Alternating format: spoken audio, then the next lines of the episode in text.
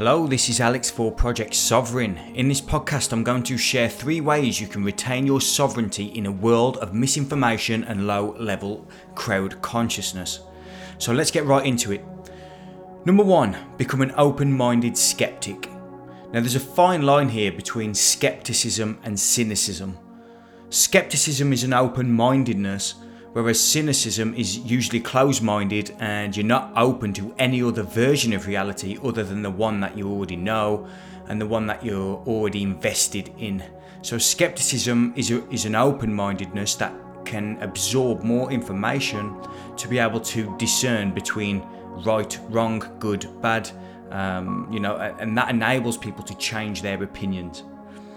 You'll notice that the wisest people that you know, or wise people in the world, are skeptical. So it is definitely isn't a negative thing. It allows people to uh, pick up information that moves them towards something uh, that they are willing themselves, or if they're looking for the truth. A healthy degree of skepticism allows people to move towards that. Yeah, if you're not skeptical, then you end up as a sponge to like misinformation you'll just absorb anything that comes in. And this is one of the problems that we have in the world. If you look over the last 12 months, there's a lot of people not skeptical of the information that is coming through their television sets. If you have been questioning that, that is a sign of good health, both physically and mentally, and spiritually. Skepticism of what's going on in the world at the moment is a healthy thing.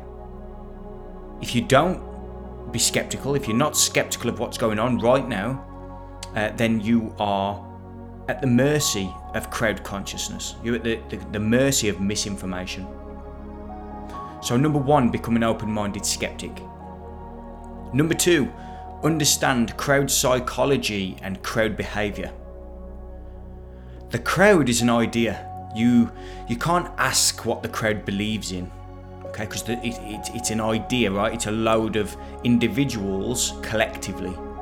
So a large group doesn't have the answers that an individual would have. So i can ask a person for example uh, you know what do you believe in? And that person can tell me.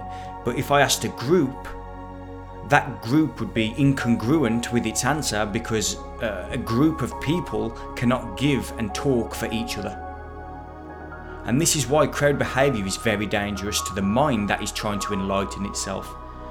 Because the mind that is trying to step away from the crowd, if it hasn't got, as we mentioned before, a good level of discernment and skepticism, it can get lost in the noise. It can't hear the signal. All it can hear is the noise. So, this is why the crowd is the individual's enemy. People can also hide in, in a collective group uh, you'll notice behavior from people is very different when they're on their own to when they're hiding behind a, a screen on a forum or on social media, for example, or even if you're Uh, in a protest or something, the way an individual would act in that circumstance is very different to if you were just sitting over the table having a coffee with them. And that's because they hide behind the, the group. And generally speaking, the consciousness of a group is, is very average to low and people fall to that average level. So if they're very intelligent people and they unfortunately get lost in a group, this often happens with cults, they then fall to the level of the, the average in that cult. I suggest reading, uh, it's called The Crowd, A Study of the Popular Mind by Gustave Le Bon.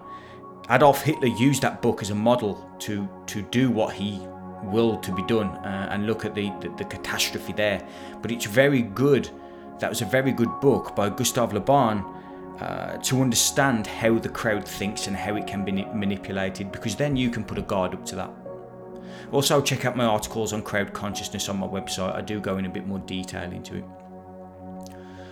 Number three, realize that you are giving meaning to everything.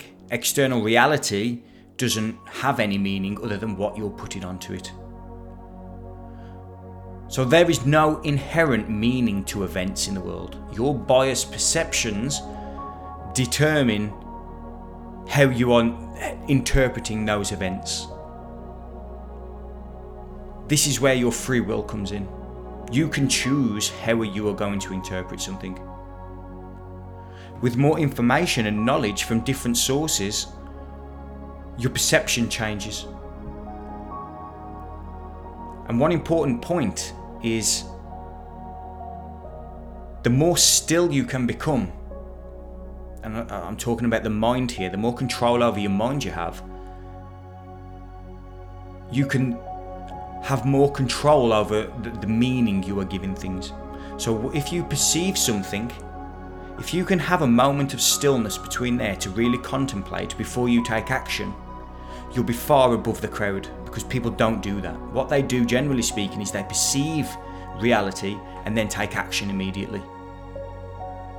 It's an advanced state that can remain calm and peaceful in times of uncertainty so, this level of silence between perception of an event and the meaning that you decide to give to it determines the quality of your existence as a whole. Okay, so you give meaning to everything. External reality is essentially meaningless until you put the meaning onto it. If you grasp that information, it is truly liberating. And the real meaning behind the phrase, you set your own reality, you create your own reality, that is the fundamental principle of it. You give meaning to everything. Okay, so that's it. Number one, become an open minded skeptic. Number two, understand crowd consciousness and behaviour. Number three, realise that you give meaning to everything. Okay, so check out my website, alexhickman.co.uk. Check out my YouTube channel, Alex Hickman. You'll find me on there. Um, that's it for this podcast. See you on the next one.